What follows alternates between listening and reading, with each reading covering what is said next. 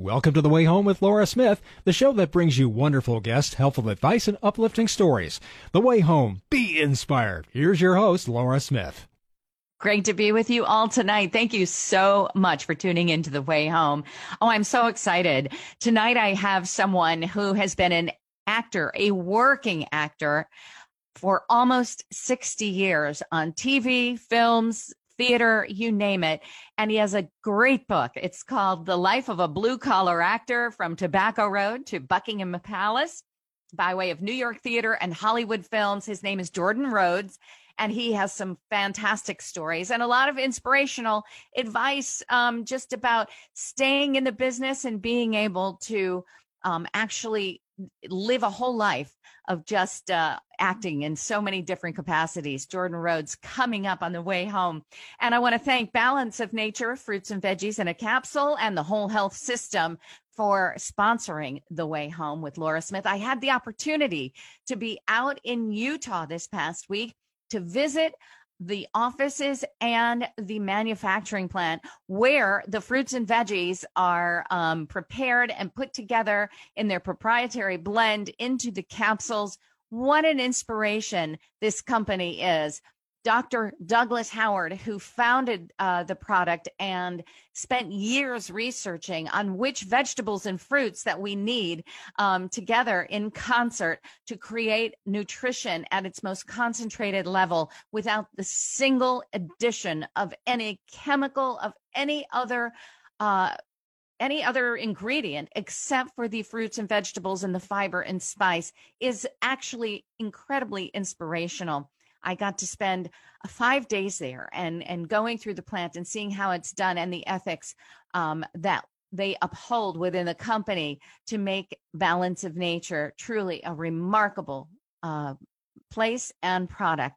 To order your fruits and vegetables to gain optimum health and to boost your immune system and really set you on a new path of great nutrition is by going to balanceofnature.com, balanceofnature.com, or calling them at this easy to remember number, 800 2468 751. 800 2468 751.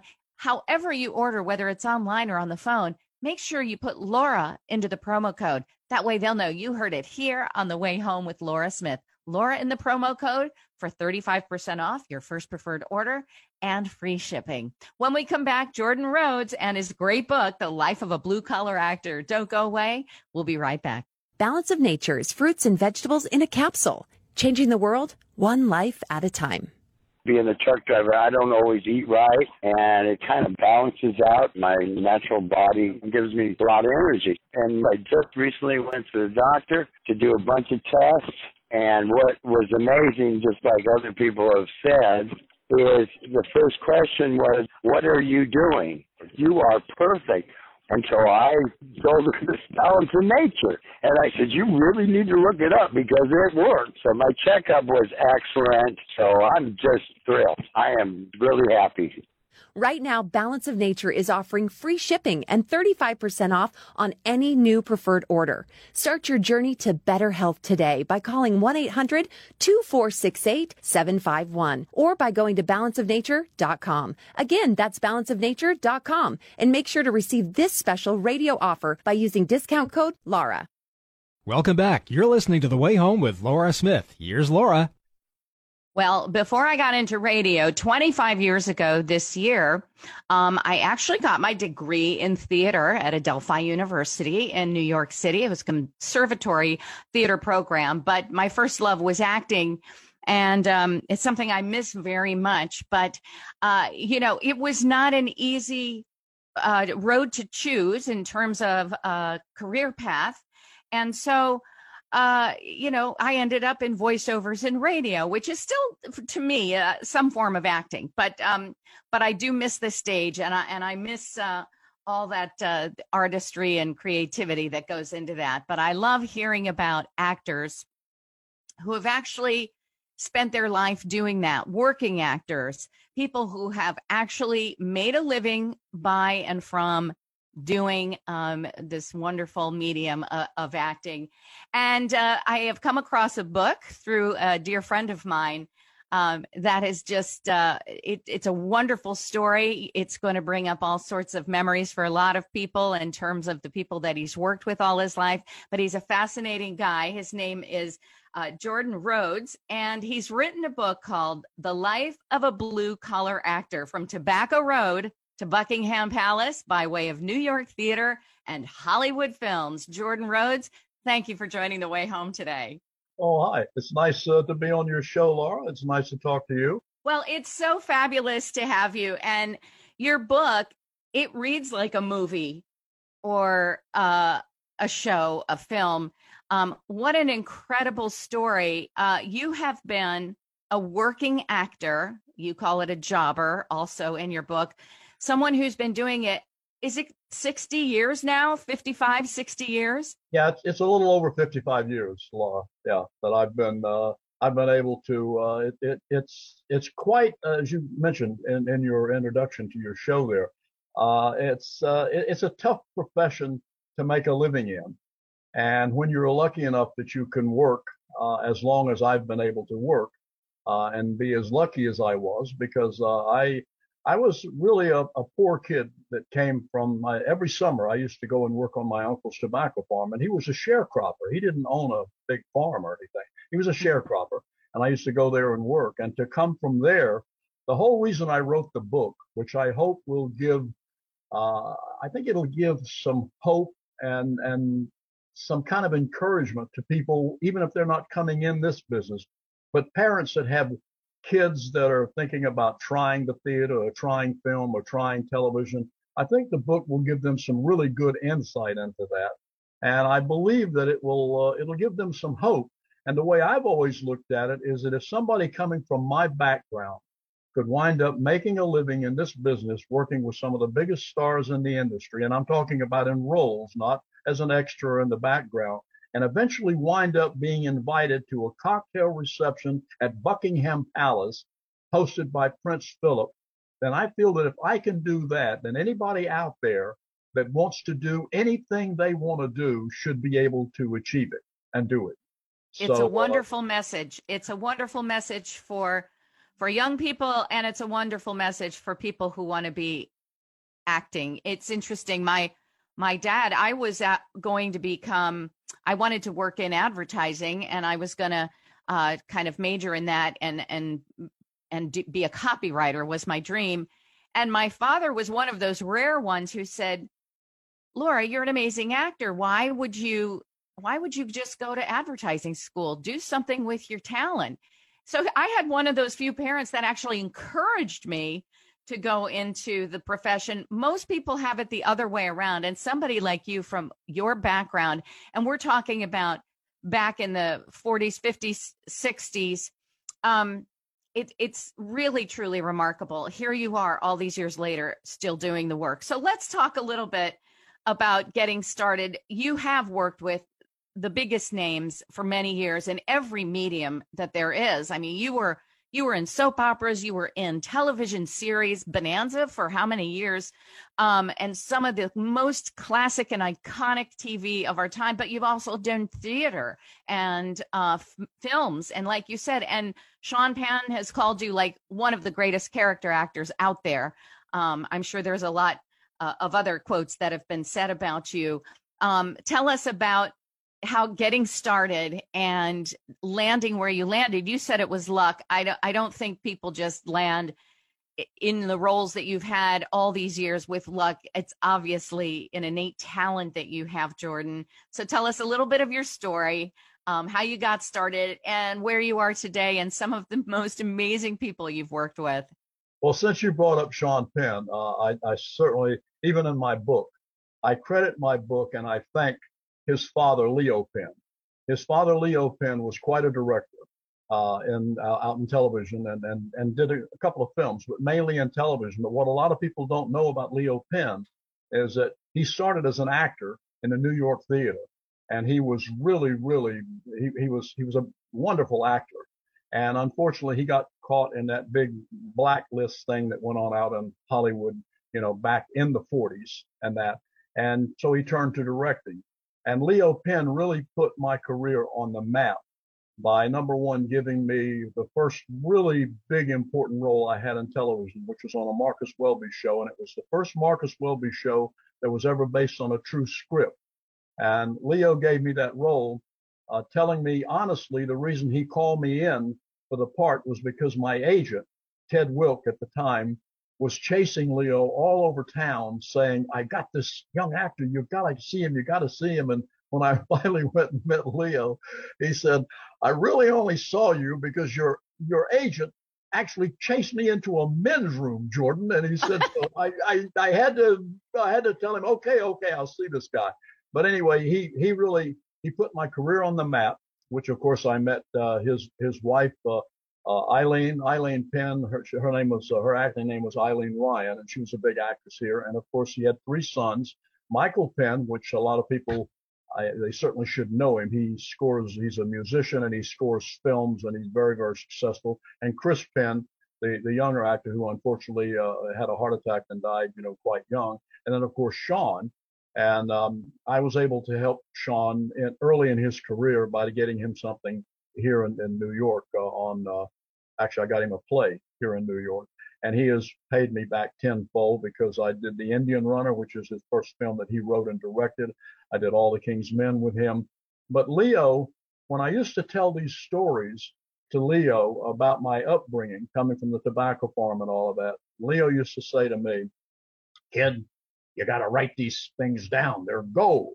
He said, write a book. I said, Leo, come on. I said, who's, who's going to read a book about me? And here's what he said to me. He said, Jordan, you tell me one other actor that has come out of a dirt farm in North Carolina that's gone on to work in this business, make a living in this business, and wound up being invited on the celebrity team in a golf tournament to go to Buckingham Palace in a cocktail reception. You tell me one other actor that's done that. And I said, well, uh, he said, write your book. So that's that's kind of what and, and Leo did in that role, giving me that thing in the Marcus Welby. That's what really kicked me off. I had done smaller things before that because my first outing in uh, in California, when I first went out to California, is I got on Peyton Place. Um, Peyton Place. I, Peyton Place, yeah.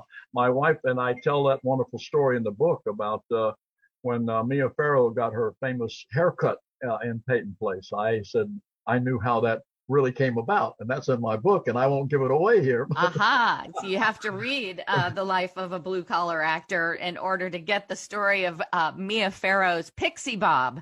If I, I think that's what they were called. Yeah, and, and in those days they were uh, oh the wonderful uh, French actress. She was actually American, but she went over and made quite a name for herself uh, playing Joan of Arc uh, over, and uh, I don't know why her name is escaping me right now, but that was really her haircut that she first started with. But uh, yeah, I came. I started in the theater in Baltimore, uh, Maryland, and uh, then I came on to New York again in the theater, and uh, just got some small television roles here, and just. Um, somebody asked me recently. I I did something. Uh, it was a written interview on a magazine, and they asked me, uh, you know, what would I contribute my success to? And I said, boy, I said, that's really easy. I said, perseverance, never quitting. You just, you, you, you just, you just have to keep going, but it's got to be something that you love. If it's something that you love, years and years ago, again, as a young actor, I met George Burns and George Burns spoke to a group of us and he said a really interesting thing to me. He said, learn to fall in love with your work because most of us have to work for a living and if you love your work, you won't really find it difficult to work. And I really, that's really true because I try to tell young people and certainly the parents of young people, if you're not dedicated and, and you, you, you've got to be dedicated to this business if you want to do it. Because when I sometimes hold these seminars, Laura, I, uh, I always start out and I've had, you know, like small groups, 100, 150 people to larger groups, 300, 350 people. And I usually come out by saying, okay, uh, they, I show some clips and some uh, little montage of my stuff, and I say, okay, let me see the hands of how many people in here would like to do something like this, and all the hands go up, and I say, okay, now how many people in here would like to be movie stars? And there's a little pause, and I have to encourage them. I say, come on, come on, show me the hands. I want to be movie stars. and about a third of them go up. Mm-hmm. And I simply say to that third, well, if you want to be a movie star, buy a lottery ticket because your odds of being a movie star are about as good as when you buy a lottery ticket. But if you want to be an actor, I said, I might be able to give you some insight on how you can do that and learn how to use your emotions and your things to bring them across to an audience so that you can act if you do it. But you've got to have the dedication. And I, there's some wonderful actors that I've met in my life and know. And unfortunately, they, they weren't able to quote, make a living in the business because it's tough. And I've always been proud of the fact that when I started in this business, I didn't have any father in the business, mother in the business, sister in the business, cousin in the business, uncle, aunt, nobody in the business. I didn't have any contacts like that. Uh, I love what uh, Jill St. John and uh, RJ Robert Wagner, both good friends of mine, they wrote a wonderful forward for my book, which I thank them both for. And they said something in there about Jordan has earned the respect, you know, from all the people that he's worked with, and he did it the old-fashioned way. He worked for it. Yes. And uh, that's uh, anyway. That's that's pretty much that. Well, it's really it, it's inspiring for sure, and it uh, it does it it does absolutely encourage people to know that with that kind of perseverance, hard work, and just good old fashioned um, ideas about how to how to you know keep working. It's not necessarily about being a star like you said. It's it's about being able to do what you love on a daily basis and you have done so. My guest is jordan rhodes. He's written a book the life of a blue collar actor from tobacco road to buckingham palace by way of new york theater and hollywood films. Jordan tell tell my audience about just just name some of the shows you've done the the films you've done the tv series you've done and some of the iconic people you have worked with and who've become friends of yours. It's just it's a list that it it, it takes you back because I, I don't know but for me um it's not the same today. Like yes there are amazing actors. There's no doubt about it and artists in the business still but um when you read the list that uh you you kind of came into your own with um, it's exciting and it, it's a throwback to a, a, really wonderful time i think in television and film. Tell us some of these people. Well i just think that uh, my life i guess one of the reasons that would make the book interesting to people is as a young struggling actor in new york uh, one of the teachers that really helped me was uh, carl redkop and carl used to live in an apartment building with his wife uh, evelyn king and in the building lee j cobb's uncle lived in the building and Lee J. Cobb, who, you know, in New York, we all knew him as an actor. And years later, I wind up getting a television show called The Young Lawyers, and Lee J. Cobb was the star of that show. So those kind of things have kind of happened to me all through my career. Again, as a struggling actor in New York, I was working at the Four Seasons, and John Wayne came there to a big party. And of course, John Wayne, I'm going to tell the story now. Of course, uh, it, it's, it, it, it's on the radio, but they'll still understand it. They'll get it. Anyway, John Wayne came there. And when John Wayne was coming, leaving the party, I was on duty down by the hat check place. And the Four Seasons, you go upstairs into the main dining room. When you first come into the Four Seasons, you're on a level there. And that's where the hat check room is. John Wayne was coming down the steps and I turned around and looked up in the hat check place and you could pick out his hat in a minute because in those days he wore those big brim hats and everybody was wearing the little brim hats. And so I said to, my buddy who was in there, I said, that's John Wayne's hat. Get his hat. So he put it down on the counter and John Wayne comes walking up and Laura, I got to tell you, one of all the actors to me, I was always incredibly impressed. Gregory Peck and Karl Malden and those people that I worked with, but John Wayne was literally bigger than life.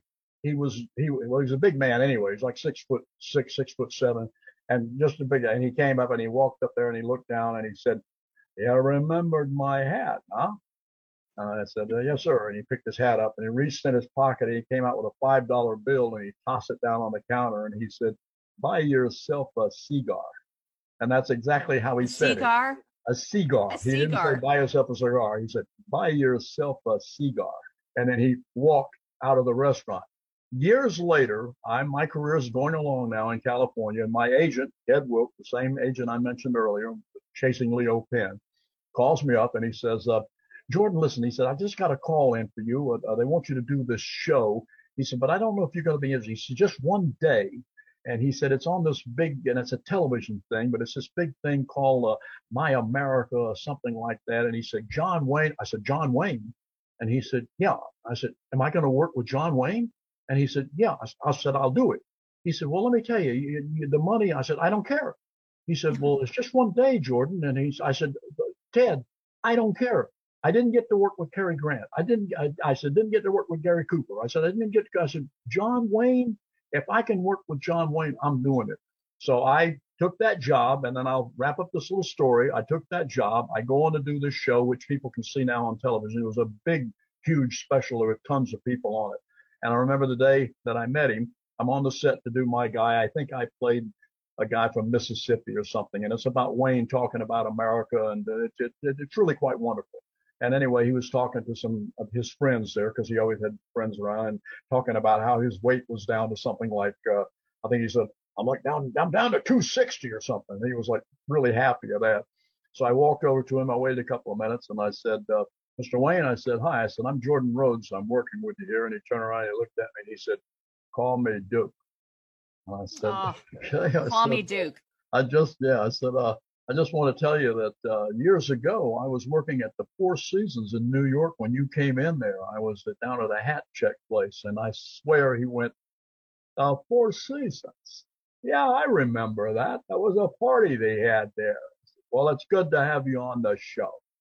oh, that's awesome. and, and, you can, and, yeah. No, well, I can tell by you know your voices uh, that you're you can mimic a lot of people. That's what that's the difference between a, a regular actor and a character actor. Um, you you can you can mimic these people, but uh, that's an incredible gift. Um, but can you imagine? I can only imagine how incredible that must have been for oh. John Wayne to look at you and say, "Call me Duke." wow, you must have died and gone to heaven. So uh, I know there's a thousand other stories where this came from, and people are just going to have to read your book, Jordan Rhodes, in order to get really the list is so it's vast of the people you've worked with um, in the biz in the business, the shows you've done, the movies, the films, the the theater. Uh, it, it's really inspiring uh, for anyone. And still, let's just remind people are you working today still? Are you getting roles? What are you doing? Oh, yes. Uh, as a matter of fact, um, I'm glad you brought that up. Uh, I, of course, uh, in my career, I, I wrote a play uh, called Papa the Man, the Myth, the Legend, and it's about the life of Ernest Hemingway. And I actually toured in that play around the country for five years. And it is really a terrific play. And I have now finally found an investor who wants to put that play on Broadway. Broadway is set to open back up in September. Yes. And uh, I can only tell you that, uh, well, I'm, I'm going to go ahead and tell you one name that, that we're hoping to get. I don't know. And if this goes out on the airways and he hears about it, maybe he'll say he'll do it anyway, or maybe he'll get mad and say I won't do it. But uh, it's really just, it's, uh, it's, it's mainly, it's, when we did it on the road, it was two characters. Uh, Lynn Moore played all five women in the play, and I played Hemingway. And people can go to Amazon and actually order it. It's, it's on a DVD. It was filmed. But uh, I'm trying to get. I'm asking George Clooney if he will play the role of Papa Hemingway. And oh, basically, yeah, you're on the stage for two hours with just the intermission, and uh, that's what I'm looking to do. Plus, there's a small film that depending upon if we can't get a theater for September or October, there's a film called uh, McCabe and Little Jesse, which they are calling a faith-based film. It's okay with me, and I guess the reason they're calling it a faith-based film is because it's about a little nine-year-old girl whose parents were killed in a car wreck. She's my niece. Uh, I play. I'm I'm going to play the lead role. I play Mac, this old crabby guy who's never been married, doesn't particularly like kids. Uh, he's an ex-marine, an ex-tool salesman, but he becomes the guardian of this little nine year old girl.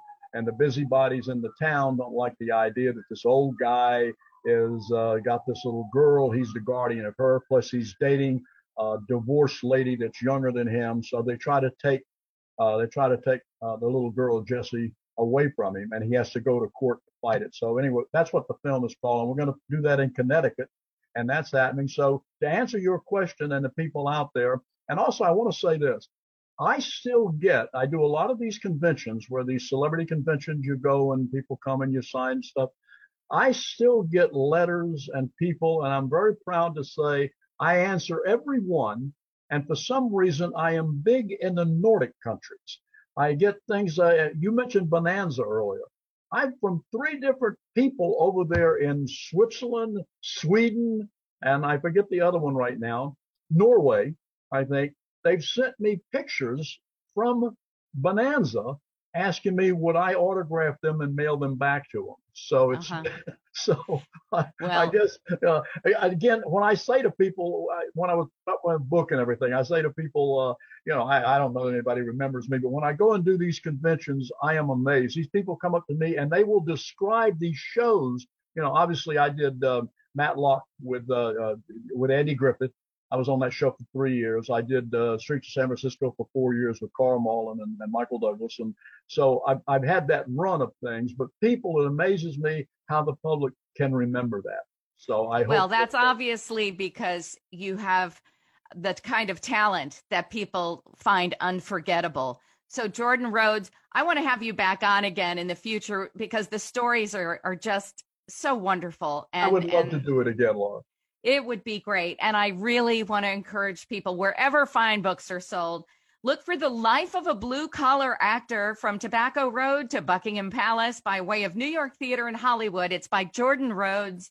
And you can also find uh, his website, a blue collar actor.com and and find all that he's doing there and follow him. We're looking forward to seeing his uh, wonderful play about Hemingway and his other films. Great to be with you today, Jordan. Thank you. Thank you. This is The Way Home. We'll be right back. I'm Laura Smith. Welcome back. You're listening to The Way Home with Laura Smith. Here's Laura. Well, there are a lot of writers in the world um, who are female who have been lauded and and really looked up to uh, for centuries, but there are so many more um, who went through so much for literally um, hundreds of years that have really not had their name known and their works um, widely discovered until now. I'm so grateful to have Lauren Marino along. She has a brand new book called Bookish Broads Women Who Wrote Themselves into History. Sounds absolutely fascinating. Lauren, thank you so much for joining us today with this important work of yours. Thank you for having me. I was so amazed when I was reading about some of the authors that you highlight in your book. First of all, how did how did this come to be? What was it? I, I know that you're an absolute uh, uh, a readaholic uh, since a child, um, and so you have consumed thousands and thousands of books. Um, tell us about this project and highlighting names that I, I would have to say a lot of them I don't even know and I'm sure the world isn't really familiar with. You're talking about the first novelist um, who was in Japan back in the what the 10th century or something. Yes, Tell us about Bookish right. Broads and what led you to write it. Sure. Well, like I said, I've always been a big bookworm. I've always read books, and I've I've always read female writers, and I love strong female characters. And I'm also, in addition to being a writer, I'm also a book publisher. And I know that in the book industry, 80% of books are bought by women. And I read an article about um, most circulated books in libraries around the world. They had pulled together all of this research, and it turned out if they they made, they sent out a, the Library Association sent out a list of the top circulated 100, the top 100 cir- most circulated books. Only 14 of them were by women. Hmm. And I said, why is that? And so then I just Googled world's greatest books. And there was barely a woman on there. And again, 14 out of the top 100 were written by women. And I said, if women are the big readers and book buyers, um, and I know th- that they're out there as writers, how, you know, why aren't they being celebrated um, and given the credit that they deserve?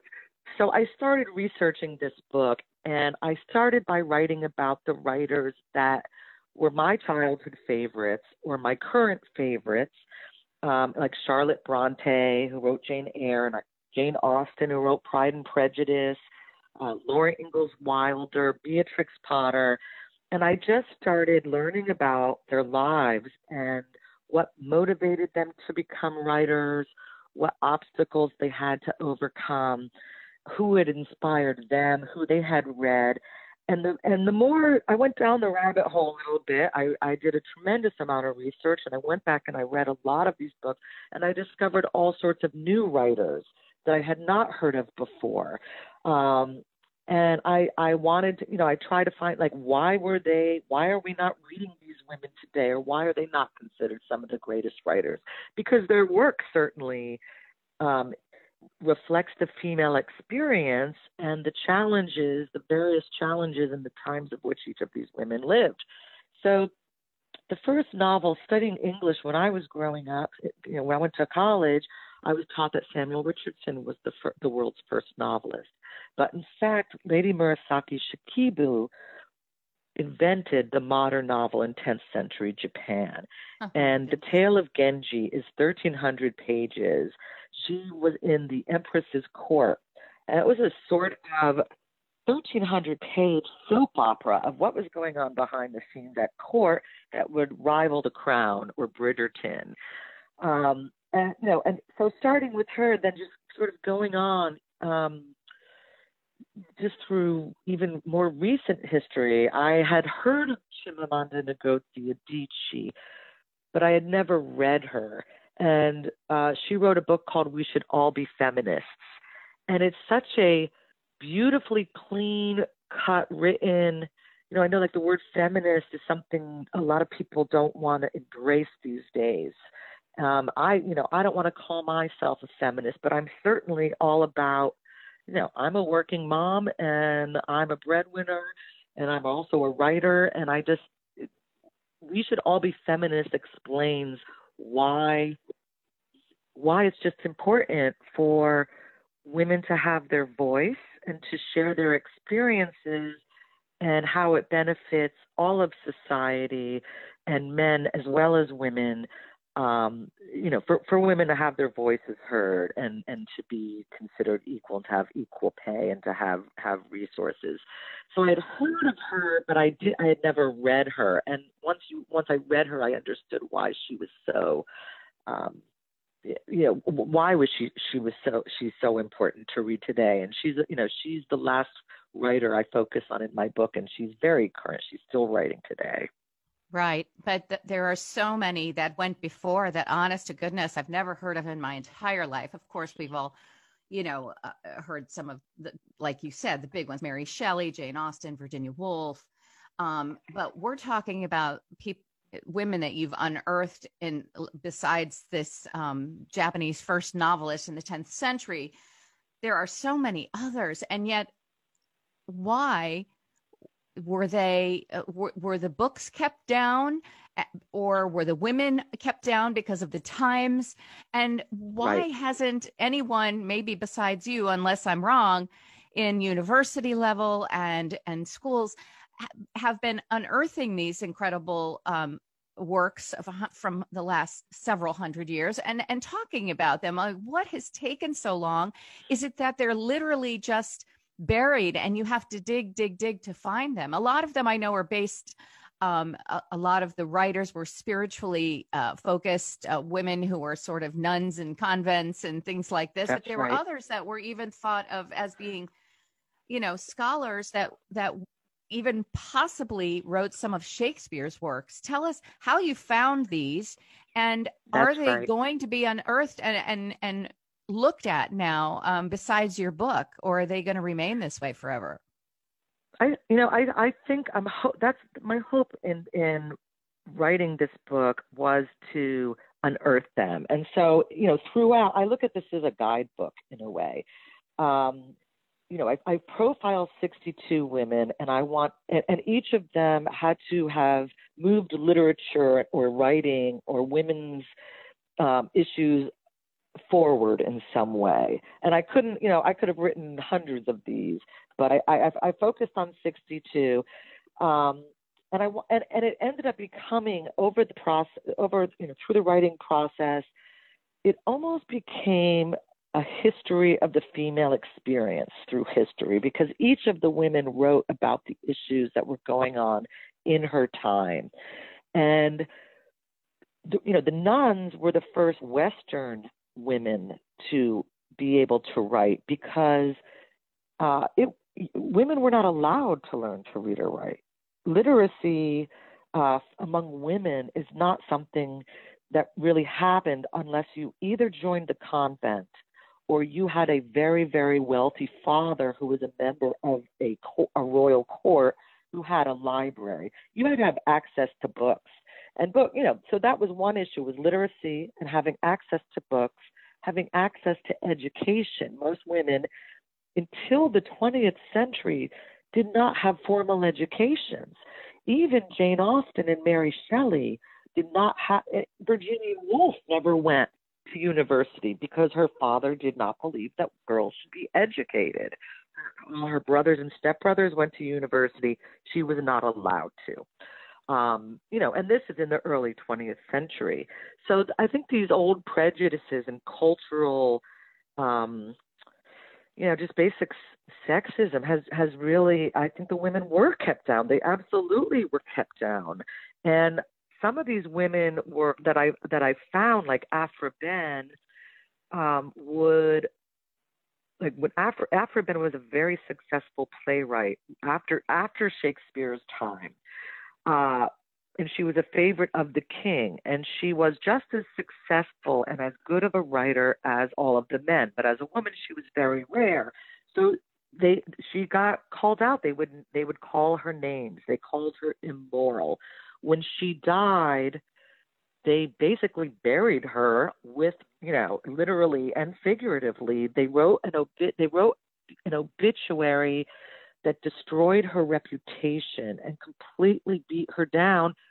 And then they stopped they stopped publishing her books. So there was no legacy for Aphra Behn.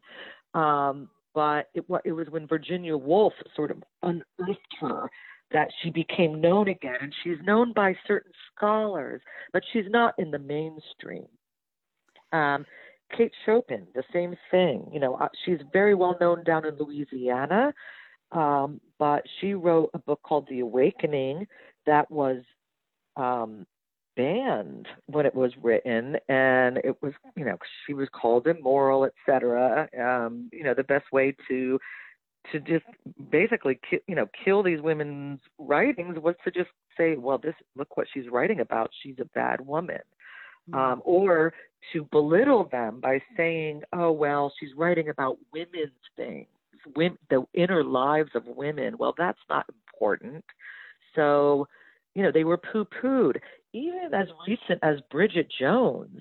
I mean, I, I you remember when Bridget Jones came out, it, this new term that became dubbed chick lit, right? And then you right. call it chick lit. It's just another way to belittle women's writings and contributions.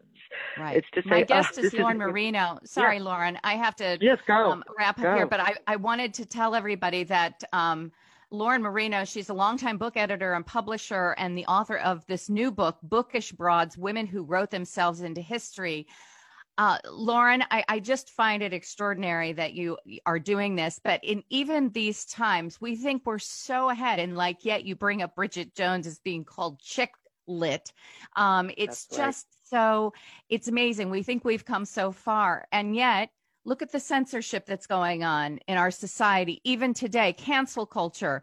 Um, J.K. Rowling, who was one of the most celebrated uh, young adult and children's novelists, and even for adults with her Harry Potter series, went from being the most lauded over the last several decades to um, you know, she said something wrong that wasn't politically correct or whatever, and people are trying to get her canceled. This is just that's right appalling to me that like in this day and age, we have our own version of of kind of taking these people and these women and and somehow degrading or demeaning their works with just ridiculous things and yet there is so much to consume so many wonderful things that we don't know about and we're not being taught about in school and and eh, so much to learn. I am so grateful to you that you wrote Bookish Broads, Women Who Wrote Themselves into History. It's going to be an amazing education for people and so exciting. And hopefully, um, a lot of the books are are the books. Let me just ask you quickly: Are the books that are really old, um,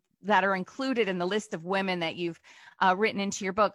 are they are the books still available? Can you find that first novel by by the Japanese woman yes. in the 10th century? Oh yes, Tale Tale of you know I put further reading at the end of each essay, and all of those books are available because I had to find them and read them myself in order to write about them. So I do suggested reading, and yes, like Tale of Genji is absolutely available. Um, and there's all you know there are biographies of these women if you know that are that are more thorough if people want to go you know if they find a, a particular writer they want to know more about i provide resources in the book for oh, uh, to lead them in the right direction. On a quick personal note of all the writers that are um, included in your in your wonderful book bookish broads what is your personal favorite? Who is your personal favorite Oh, you know, it's hard for me to say that because I have favorites from childhood, and then I have new people I'm just I discovered. You know, I've always always loved Edith Wharton. Edith Wharton is one of my favorite writers, and I just love that Gilded Age, um, glamorous New York time period, and her. You know, I think The House of Mirth is probably one of my favorite books. I never tire of her and she mm-hmm. was a very very you know she was um an incredibly wealthy woman. She did not need to write um but she was compelled to write and she talked about the world in which she grew up. And you know that's why we have the age of innocence and um i would i would pick edith wharton okay. Just uh, somebody who is prolific and, and, and has read as much as you have, as well as written. It was interesting to note. Again, Lauren Marino, she's written a book called Bookish Broads Women Who Wrote Themselves into History. It's available wherever fine books are sold. Thank you for joining us today on the way home, Lauren. V- really wonderful stuff here. Thank you for doing what you Thank did. You. Thank you so much. I appreciate it. Great talking to you. You're listening to The Way Home with Laura Smith. Once again, here's Laura. Well, we all know that during the pandemic, some of uh, our most important and most wonderful industries were so uh, impacted, and, and not all positively, obviously, um, with the pandemic. And one of them was tourism, of course. Uh, traveling subsided so drastically uh, during the last year, and we know that that tourism isn't just one thing in and of itself. It, it affects so many businesses and, communities that are important. Well, hopefully, uh, the trend is going to move back to uh, kind of the, the new, uh, well, or a brand new uh, normal that will um, offer communities ways to flourish and, and prosper. So my guest is Christopher Nolte. He's the head of global public affairs for Airbnb. And it's going to be very interesting to hear how how the industry is coming back, tourism, but what it really offers and means uh, in economic benefits to small businesses and communities all over the world. Christopher, thanks so much for joining us today on the way home. Yeah, thanks so much for having me. So let's let's hear a little bit about this. Uh, we want we want good news. Is there? Uh, do you see in the near future, or is it already happening? Is travel tourism coming back? Well, I, I, think I do have good news for you then. You know, as cities and, and, states sort of plan for the months and years ahead, we know that tourism and specifically tourism driven by Airbnb guests can be a really important part of, you know, cities' economic revitalization. And we we took a, a look at this data over the last couple of months to really understand what was going on. And we, we particularly look back at 2019 um, to really understand what the future might look like. And, you know, we worked with Oxford Economics who, who helped us study this. And so in Chicago, for example, we found that Airbnb gets supported 4,400 jobs in 2019, including 1,500 in the restaurant industry, 1,000 in the retail industry, you know, more than 900 jobs in the entertainment industry, and 600 jobs in the transportation industry. You know, all you know parts of the economy that were were really hard hit by COVID. And we know that this type of support is going to be really important as Chicago seeks to rebuild these industries and the tourism economy, and you know, get people back into local restaurants, get people back into shops, and back into theaters. And um, well, speaking of theaters, uh, I know Broadway's opening in September. Do we know about theaters in Chicago, in other uh, states? Are they opening up at, basically around the same time? Yeah, you know what we've heard from you know our hosts in so many communities is that you know everyone's sort of working through the updated CDC guidelines and, and trying to understand how that's going to impact uh, you know their their community. Uh, you know, Chicago is such an incredible theater scene, and it would be wonderful to see you know theaters reopen. You know, and hopefully just around the same time that Broadway does. I know that you know so many people are eager to get back and see live music and you know see theater, and it's a big part of why people travel and it's a big you know part of of what makes being an Airbnb host in Chicago really interesting is that people come for the food, for the theater, for the jazz, uh, and for those lake views, of course, as well. Now we know that some states more than others um, are are more open. Um, Illinois, Chicago, especially um, one of them that uh, has has been a little bit um, behind in, in reopening a lot of its businesses and you know things things like you know tourism, entertainment, restaurants, and so forth. Um, do you see them being able to, to catch up this summer? Um, you know, basically, I guess, you know, with people being vaccinated and such, people are, are, that's one of the signs and cues that are allowing people to open back up again. Do you see this summer as a probability for sh- the Chicago area? Yeah, well, you know, certainly what we're seeing across the country is that people are eager to get out. They're eager to, you know, return to some sense of normalcy and they want to travel, right? They, they want to see their friends. They want to see their family. They want to enjoy new restaurants. They want to enjoy new communities. And, you know, it's really a great time in Chicago to become an Airbnb host because, you know, as people get vaccinated, what we're seeing is that they're, they're eager to travel. You know, back in, in March, we, we looked at some of our data and one of the things that we found was that between February and March, you know, people over the age of 60 in the United States had become one of the fastest growing group of, you know, bookers on Airbnb. In fact, searches by people over the age of 60 between February and March went up 60%. Um, and, mm-hmm. you know, we attribute to the fact that, you know, senior citizens in this country were the first group to get vaccinated and the first group to say, okay, I'm ready to return to normal life because I'm vaccinated and ready to go. And we certainly expect that trend is going to continue, um, you know, as people feel more and more comfortable and as the CDC, you know, changes uh, you know, guidance and, and makes it a lot easier for fully vaccinated Americans to travel and return to normal life. Absolutely. And Airbnb really is a, a, unique opportunity for people who may not have seen themselves as uh, sort of business people and, uh, you know, opening their homes in this way, but it really has changed the face of tourism, I think, and has offered the world just a wonderful new way uh, to experience their travel. Um, it, it's really been an, an amazing uh, phenomenon, I think, Airbnb. And so, do you see Airbnb is kind of leading the charge in terms of opportunities for people to maybe financially really turn things around for themselves just by offering or hosting a, a home? Yeah, you know, one of the things that, that we heard from so many of our, our hosts last year, you know, was the economic importance of Airbnb. You know, for almost half of our host community in the United States, they use the dollars they earn on Airbnb to pay their rent, you know, to pay their mortgage, to sort of close the gap. And so, at a moment like this of both economic inequality and uh, you know a lot of people being out of work, you know, Airbnb creates an important you know avenue for people to earn some extra dollars. Uh, we were talking to a host last week who said, "Look." I, you know, rent out my place for three weeks every summer so that my family and I can go on vacation ourselves. And so, mm-hmm. at a mm-hmm. moment like this, and you know, at both a moment when so many people are looking for some extra money, but people are also looking to get out of the house because, man, we've all been locked up for so long. Uh, it's a great opportunity to open up your home and, and to earn some extra dollars doing so. Absolutely. Well, where can people find more information uh, on Airbnb becoming a, a, host site and, and just also more on, on the tourism and, and the trends that are happening right now post COVID or yeah. Mostly post COVID, yes. Yeah, yeah. If you head over to airbnb.com slash host, we'll walk you through the whole process. We'll help you become an Airbnb host. We'll help you get photos uploaded. Or if you're just looking for a, a great place to stay, you know, go over to airbnb.com and, you know, maybe find a tree house, a townhouse, a castle, uh, or maybe a beautiful house with a lake view.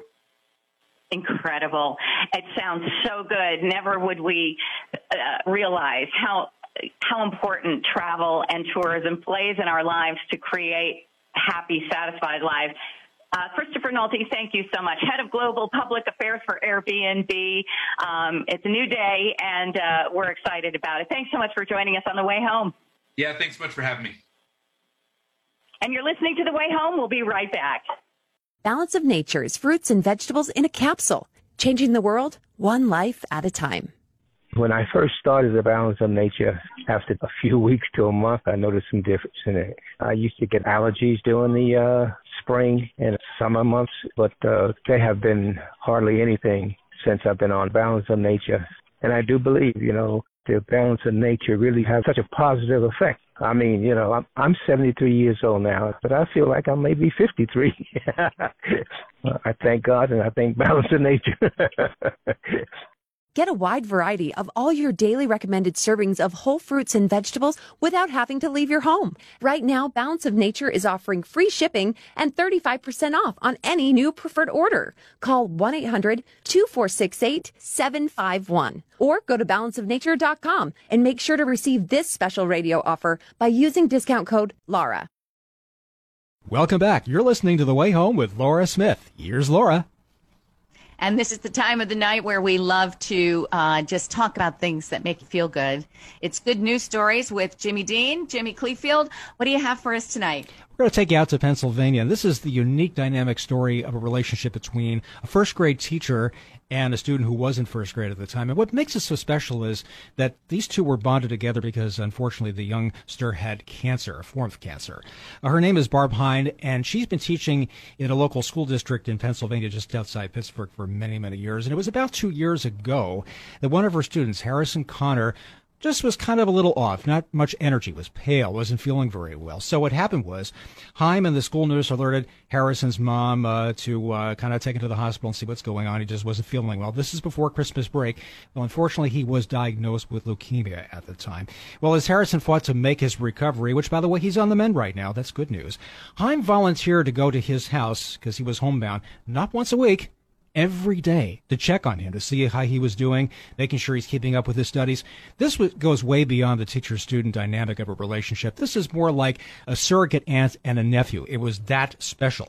And Harrison's mom uh, Suzanne told the Today Show that ever since he was diagnosed, I mean, they have been like this. They were very, very tight. They bonded. She's been absolutely amazing, bringing him goodies and toys to play, and uh, just really making sure that he's living a good life. Well, anyway, he's in remission right now. Little Harrison is. He's in second grade, and I hear he's excelling. That's just wonderful to hear. What a Absolutely. teacher! Absolutely. Yes. Oh. When you uh, you know everybody has a teacher that I think they can look back on their life and they'll say that they were unforgettable, that they really made a difference in their lives. And this woman obviously went way above and beyond the call of um, her duty as just a regular teacher. And it's that I, I wouldn't doubt that that has a lot to do with this little boy um, doing so well and getting better. So much to live for, having the visits every day from this wonderful, remarkable woman. That's just great, Jimmy. Thank you so much oh, for you're that. welcome. Anytime. Yes, and always le- leaving you on a high note, on a note of good news. Thank you, Bob Small, my engineer. Speaking of a high note, and uh, Jim Cleefield. Always such a pleasure to be here. As always, we send lots of love to you, good health, safety, and all that you love to get you through the week until you hear us the next time on the way home. I'm Laura Smith.